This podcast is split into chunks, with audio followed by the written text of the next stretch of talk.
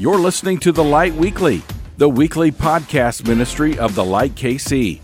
If you would like more information about our journey to reimagine church, visit us online at thelightkc.org. We're starting a brand new sermon series today called Who Do You Say I Am?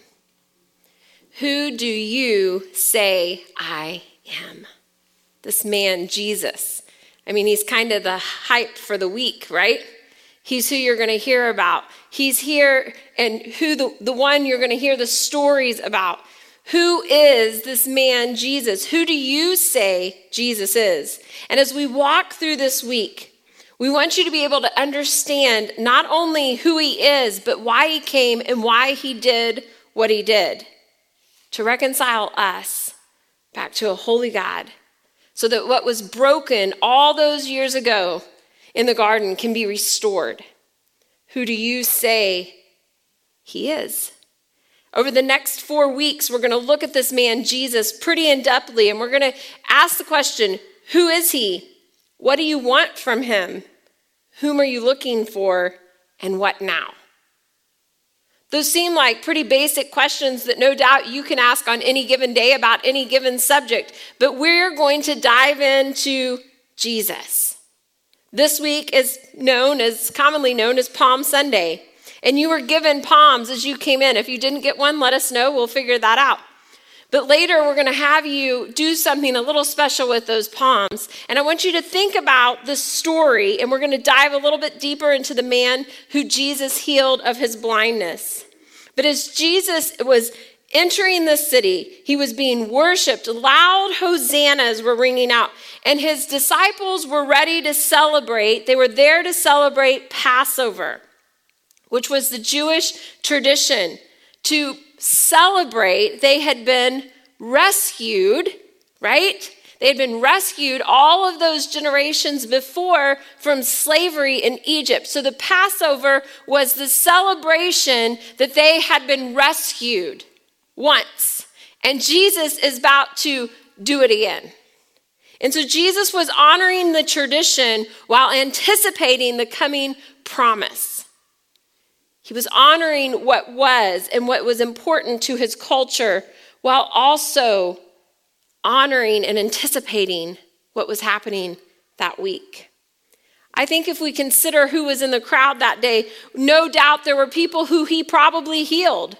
There were people who had heard the stories. They had heard the Sermon on the Mount. They had heard all the things that Jesus had done, maybe even had one on one time with him. And now he was coming in and he was the king. They were worshiping, they were praising, they were full of hope. They were waiting for the government to be overthrown and the new Messiah, the new king, to take over. But I want to look at one in particular person. And although I don't know for sure he was there, Barnabas, we're going to look at his story because he would have been one of many in the crowd. Jericho, the city, this is where he was healed. The city where Jesus healed him was down the road about a 15 mile walk from Jerusalem. Now, how many of you like to walk 15 miles in a day? Anyone? No? Why not? I mean, I do that when I go to the city. But anyway, um, so Jericho was like a 15 mile walk from Jerusalem and was known in biblical days as the city of palms. There was so much that took place in Jesus' ministry around this area, and we want to look closely at the history of it. And so, the first time that we come to the story about a healing of Bartimaeus is found in the Matthew account. So, if you have your Bibles or your smartphones, we're going to be in the New Testament, Matthew chapter 20. And this is what it says. And as they went out of Jericho, a great crowd followed him. And behold, there were two blind men sitting by the roadside. And when they heard that Jesus was passing by, they cried out, Lord, have mercy on us, son of David. The crowd rebuked them, telling them to be silent. But they cried out all the more, Lord, have mercy on us, son of David. And stopping, Jesus called them and said, What do you want me to do for you? They said to him, Lord, let our eyes be opened. And Jesus, in pity, touched their eyes, and immediately, immediately they recovered their sight and followed him. Now, how awesome would it be for you to be born blind, and the first thing you see when you're healed is Jesus? Right? This is an exciting story. So maybe you're wondering, why is this important on Palm Sunday? Why just this particular story? Why now? I want to give you a little background. When we find that Matthew is speaking of these two men who were blind that needed to see, neither of them are given a name. But if you look through all of the Gospels, you can find an account in Mark 10 and Luke 18 with slightly different perspectives, but biblical scholars agree they're talking about the same encounter. Now, if you wonder why they sound a little different, how many of you have more than one child? You have more than one? Okay, and if they see the same movie or have the same thing happen to them, do they tell you the account the exact same way? No, they tell it from their perspective and the way they saw it, the way they heard it. And so that's why we have the same story in different gospels in a little different way, because we have personalities happening here. But what happens is Jericho is perhaps one of the oldest cities on earth and has multiple references in the New or in the Old Testament, right? It's famous for the battle of Joshua and marched around the city and the walls came tumbling down. You remember that story? There's even a song, right? Jericho is a famous um, old city situated about 800 feet above sea level, and it is a beautiful oasis in the middle of a barren wilderness. So if you can imagine, the Dead Sea is there and there's wilderness all around you, but then there's this beautiful, lush area called Jericho. Because there it's lush is because there is a underground spring that just keeps it well watered and it's just beautiful. It's definitely a vacation spot. When King Herod the Great came on the scene, he built a palace about a mile south of where the Old Testament remains of Jericho would have been. And that became an extension of the um, area where people could live and dwell. So basically, there's two Jerichos, and um, they're about a mile apart, which explains how Jesus could both be coming and going to Jericho. Right? He could literally be coming and going to the same place. So thousands of people are traveling along the road. Thousands of people are on their way to Jerusalem because of why they're celebrating the Passover. They're going to celebrate their freedom that they had from Egypt all those years ago. And so basically, what that means is the paparazzi was in full swing. Okay? They knew Jesus was on his way. Word of mouth is, is not quite as fast as it was is today then, but let me just tell you, there was a buzz and so, per the text, two blind men were situated on the road that day. There would have been many on the road that day because they knew lots of people would be coming. And behold, they were sitting there, Lord, have mercy on us, son of David. Have mercy on us. Have mercy. The reason there were so many, they are only mentioned two, but there were, again, would have been so many there because this was a prime time for those who made their living on begging and had no other choice. There was no welfare system, there was no government system to take care of them. Lots of people were going to be coming. So they needed to be where the people were. And so there they are. They hear the murmurs. They hear the footsteps, they hear the shouts. So here he is, quiet, listening, and then all of a sudden, something in him was like, I'm not letting this opportunity pass me by. The Savior, the Messiah, is that what they say about him? That he heals people? What would he do for me? What would he do for me? Maybe at first he thought, well, maybe he'll give me money. Maybe he's going to give me enough money that I don't have to do this for a while. But here's what I want you to know. In verse 30, when it says that he cried out, the Greek word there is krazo, which is used for any sort of screaming or anguish shout. Krazo is the word used for the rate, the, the rating, I can't speak. the rantings of an insane person, and also the cries of a woman in labor. I do not think those two have anything related. I'm just saying. But you understand the intensity, especially if you've been in labor, the intensity of crying out. This word, krazo, he cries out. He cries out. In just five short days, the crowd would krazo yell out to Jesus to be crucified in Mark 15. And Jesus would later krazo out when he is yielding his spirit on the cross in Matthew 27. This is an anguished cry. This is a place deep down in your soul. It's not simply go Chiefs or go Royals. We're in baseball season. I forget what season I'm in, right? It is something deep within you that knows you need to be heard, knows that there is something going on in you that you have to let it out. But it says the crowd rebuked them, telling them to be silent. But they cried out all the more, Lord, have mercy on us, son of David. Oftentimes, when we cry out of desperation, of what's going on around us, it makes the crowd near us a little uncomfortable. Right? At times, the shushing of the crowd towards the one in need comes from a place of indifference towards the plight of who's crying out. Have you ever heard someone cry out in desperation? How does it make you feel? What about when you see someone on the street? Maybe a homeless person. How does that make you feel when they cry out? Do you want to quiet them? Do you want to get down with them and see what's going on in their life? So, church, maybe the broader question for us this morning is who's crying out that we have either been sushing or indifferent towards? Who's crying out in our neighborhoods, in our workplaces, in our schools, that perhaps we are saying, Could you be quiet?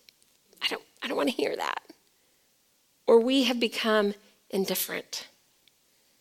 Biblical scholar F.F. Bruce noted this the two blind men refused to be bludgeoned into silence by an indifferent crowd. They refused to be quiet so instead, they got louder. Their krazo went from 10 to 11. They got louder and louder. They screamed out for the mercy of Jesus. It's now or never. I am in the presence of Jesus. This they were crazy about getting the attention of Jesus. But in verse 32, this is so powerful. It says, "And stopping, Jesus called them and said, "What do you want me to do for you?" Lord, what do you want? Lord, Lord, come here, quick, fast, hurry, come over. I want to see you. Lord, let your let our eyes be open. And Jesus had pity on them. And Bartimaeus and his friend got what they wanted. But there's something powerful is how that verse starts and it says, and stopping. Jesus stopped. He could have kept walking. He could have ignored it. He could have just asked them why I was walking. What do you want? No, Jesus stopped. He stopped. Their cries made Jesus stop in his tracks. N.T. Wright says it like this The voice that had called to them, the voice they guessed must be Jesus, was asking them a question nobody had asked them for years and years What do you want me to do for you? We want to see Jesus was deeply moved. He knew what it had cost them and would cost them to dig down beneath the hard crust of a lifetime of begging for money and to ask instead for the one thing that really mattered. And they did, and they followed him. Following Jesus will be costly. But if he's already given you everything you really wanted, what else is there to do? He could have played it safe. But in that moment, he decided that he was going to go for gold. And he was going to ask for what he really needed and what he really wanted in that moment. Not a quick fix, not a band aid, but what he really needed. And let me just tell you, his whole identity changed in that instant. He was no longer the blind beggar on the side of the road, but he was a healed man who was following Jesus. He was given a new identity. And that's what happens when we cry out to Jesus and we ask him to be and heal us we get a new identity in the moment. Whatever you need to cry out to Him, you have to take the risk. How awesome is it when we take the risk? That breathtaking moment for him, everything in his life had changed. The thing that seemed unrealistic, the thing that seemed like he couldn't possibly do. What do you want me to do for you? How would you respond today to that question? Jesus is here and he's asking you, What do you want me to do for you? What is it today that you are crying out for mercy in your life? What area of your life do you need that mercy? Where in your life do you feel sidelined? And you're begging for, for, for mercy, you're begging for that thing, but you aren't quite brave enough or bold enough or whatever enough to krazo out to Jesus. That cry that comes from that deep place of knowing you need something different than what you've had and what you've experienced. It's a powerful question that Jesus asked that day. But he didn't just ask it and leave it empty, he took action. Barnabas had to also take action. He would have never been healed, just as all the others on that journey that day that were not healed or that we don't know about, because they weren't bold enough. They weren't strong enough. They didn't even have a mustard seed type of faith to holler out to Jesus. But Jesus had asked this question before What do you want me to do for you? In Mark 10, he's asking his disciples, James and John. And it says this Then James and John, the sons of Zebedee, came to him. Teacher, they said, We want you to do, we want you to do for us whatever we ask. And Jesus says, What do you want me to do for you? They replied, Let one of us sit on the right of your right hand and the other on your left in glory. You see, Jesus' closest followers, who had been with him for three years, wanted glory in response to Jesus' question. Do you see the difference? Do you see that they still see Jesus as the Messiah who's about to come and take over and rule, and, and there's going to be a new government, there's going to be a new sheriff in town, and, and they want to make sure that they are in a place of honor and glory. But later that same day, Jesus has an encounter with the beggar, Bartimaeus, and his disciples are looking. And I just wonder if when Jesus asked him the question, if he's looking over to John and, and uh, James going, do you, do you see what's happening here? Like, what do you want me to do for you? Now, it doesn't mention body language or facial expressions, but I just feel like that's what would happen. Like Jesus is down here and he's looking at the blind beggar and he's like, What do you want me to do? John, James, Glory? See the difference? But how do you respond? How do you respond? If I'm honest, there's times in my life where um, when Jesus asked me, What do you want me to do for you? I definitely want the glory. I definitely want that. Lord, you know, I really liked some things um, in my ministry. Those were good things. I want that all the time. I like, I like that. I, I like those pats on the back. I like that thing, that glory. But it's really for your glory, God. So it, it's okay. It's building your kingdom. I'm following you, so, what do I really want? Yeah, the glory. That sounds good. It sounds safe. It sounds comfortable. It sounds like there's not much suffering involved. Yeah, I'm going to go I'm going to go with that. But some of us are sidelined in our life and we're miserable and we're begging for something. And that's the thing that Jesus wants us to be honest enough to cry out to Him about. That thing that keeps you sidelined. Maybe it keeps you sidelined in your walk with Jesus. Maybe it keeps you sidelined in your marriage. Maybe it keeps you sidelined in your family. Maybe it's your job. But there is something that is keeping you from having the relationship with Jesus and the relationship with others that you need because you are needing to beg for mercy. Bartimaeus was in a state of physical blindness. He could not see. But somehow he could see so much more than John and James. In that moment, he knew that it didn't mean he, it, that his name wouldn't be written down and we'd be talking about it 2,000 years later, but it would be that he could see and never be blind and never be a beggar again. Mark's account has an interesting detail about what happened after the healing. And it says, And Jesus said to him, Go, your faith has made you well. Immediately he regained his sight and he began following him on the road. He didn't go and tell anybody. He, he didn't he didn't go and like I gotta find my friends I gotta find I gotta go get a new life oh no no no you have healed me I am going to follow you now I don't have to go and do something else. I am going to follow you now.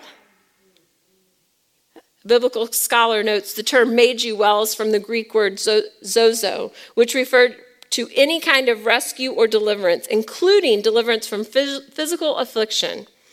It's also the most common New Testament term for salvation, the deliverance from sin through Christ in what would seem to be the meaning in Jesus' final words to these men while people may be healed without faith, no one can be saved without faith. It is only by God's grace working through faith that a person can be saved. And when Paul wrote in Ephesians 2 8, 2 8 for by grace you have been saved through faith. What did Jesus do that day? for blind eyes is a vivid portrayal of what he desires to do in our blind souls. He wants to help us see. He wants us to not be blind. He wants us to have a new label the label, the one and only, the child of the king. And so many of us are wearing different labels. We are la- wearing the labels that are given to us by man. What Jesus did for him, he can do for you.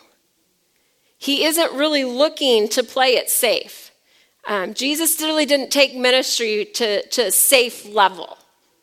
Like he knew when he was on the way to celebrate Passover on that day, on that road, and he healed the blind man, in just a very few short amount of days, he would be on a cross dying. Do you know why? So that you don't have to remain spiritually blind any longer. That he too is asking you, What do you want me to do for you? This Palm Sunday, when we sing Hosanna to the King, when we shout Jesus in the streets and on the mountaintops and over our families, what do you want Him to do for you? And the answer to that question reveals so much about our hearts, as it did with the disciples and as it did with the beggars. It reveals our deepest desire. It reveals those things that maybe Jesus needs to work on. But what do you want Him to do for you? And when He does it, our response should be I am following you. I, I, don't care who else follows you. I don't care what else happens.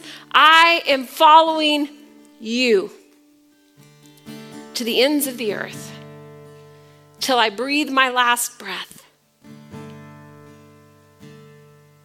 Krazo.